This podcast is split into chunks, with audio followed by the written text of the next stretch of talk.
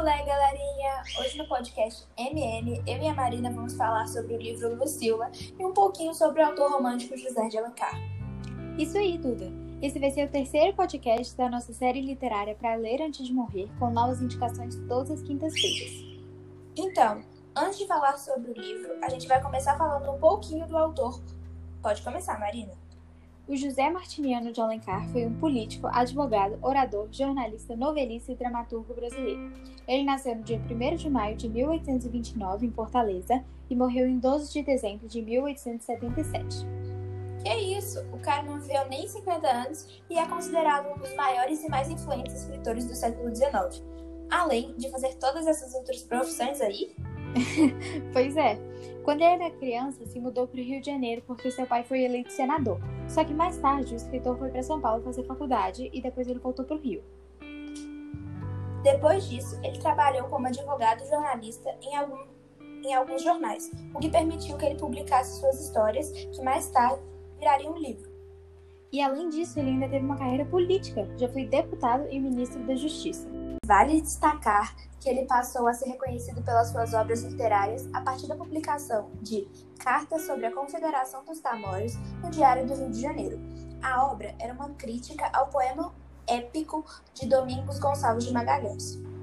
José de Alencar morreu em 1877 de tuberculose no Rio de Janeiro.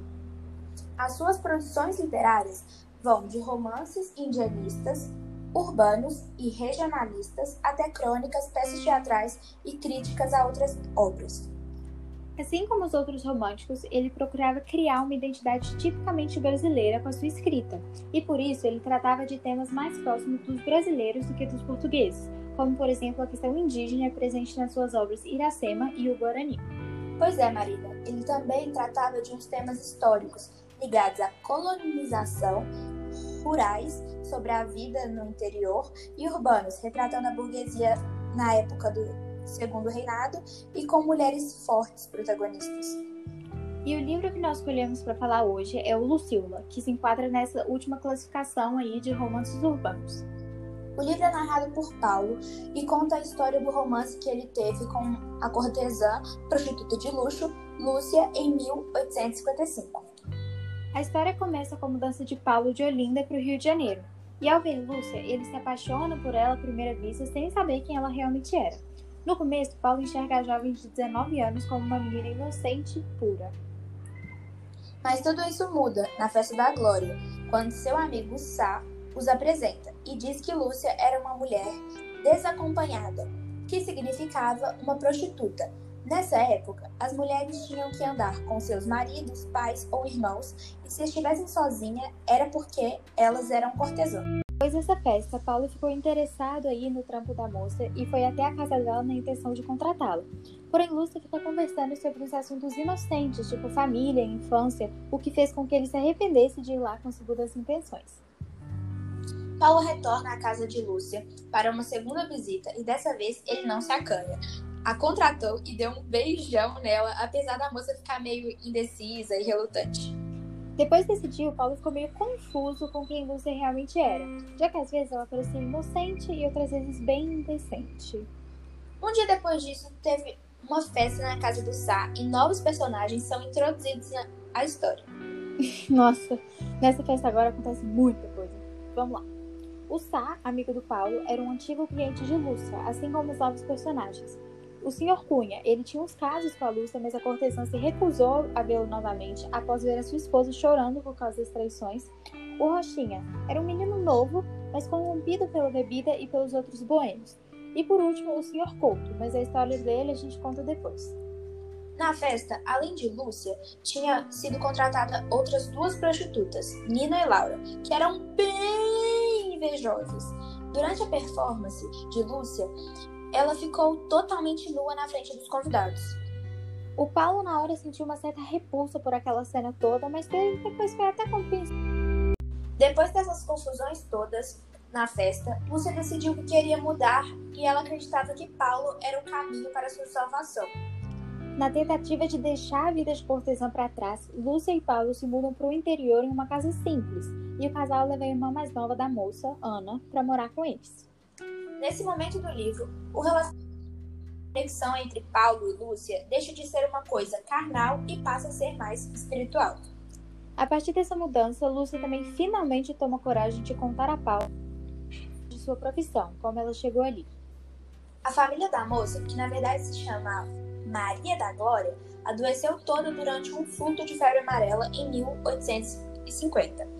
E como eles não tinham dinheiro para se tratar, Lúcia ou Maria foi à procura do seu vizinho Sr. Couto para ajuda financeira. O homem concordou em dar dinheiro à menina desde que ela se prostituísse. E tendo apenas 14 anos, Maria não viu outra saída e pegou o dinheiro para comprar remédios para seus familiares. Assim que ela chegou em casa, seu pai lhe perguntou como conseguiu o dinheiro e Maria falou toda a verdade. E foi expulsa de casa. Toda a família de Maria da Glória morreu, menos sua irmã mais nova, Ana. Quando Maria ficou sem casa, uma prostituta chamada Jesuína a acolheu e foi aí que Maria entrou oficialmente no ramo. Lúcia, na verdade, era o nome de uma outra prostituta que morreu, e para não levar o nome de sua família para sua nova profissão, Maria da Glória passou a assumir o nome Lúcia. Quando Paulo já sabia de toda a história, Maria da Glória descobriu que estava grávida. Porém, devido a complicações e a uma infecção, ela faleceu. Mas antes de morrer, Maria pediu para Paulo casar com sua irmã, mas ele se recusou e cuidou de Ana como se fosse sua filha até o dia de seu casamento. No final do livro, o leitor descobre que aquilo tudo era, na verdade, uma carta de Paulo para a senhora GM, contando a história de seu romance com Lúcia ou Maria da Glória. Essa obra é considerada um clássico e apresenta críticas à sociedade da época nas atitudes de alguns personagens, e também no fato que Lúcia não é uma mulher submissa, mas sim poder poderosa, excêntrica e com vontades. O título também é um fato curioso, por ser Lucila e não Lúcia.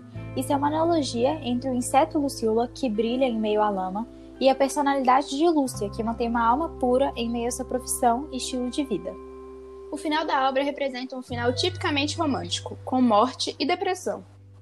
E como a gente já disse há um tempo, essa obra se enquadra no tipo romance urbano de Alencar, que retrata a vida da sociedade burguesa.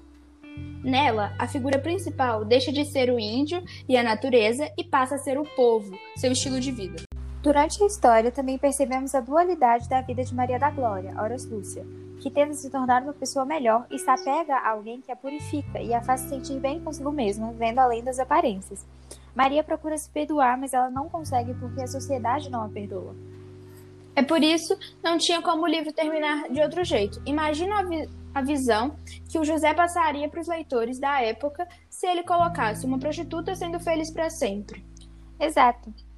Então, galerinha, essa foi a terceira edição do Pra Ler Antes de Morrer. Esperamos que vocês tenham gostado. Esse livro me marcou, pois é um estilo que eu nunca havia lido antes e, por ser bem antigo, eu não esperava que retratasse uma mulher forte e empoderada. E, gente, antes de aprender sobre o romantismo, eu queria viver um romance. Já agora, não tenho mais tanta certeza sobre isso. Até a próxima quinta-feira, galera!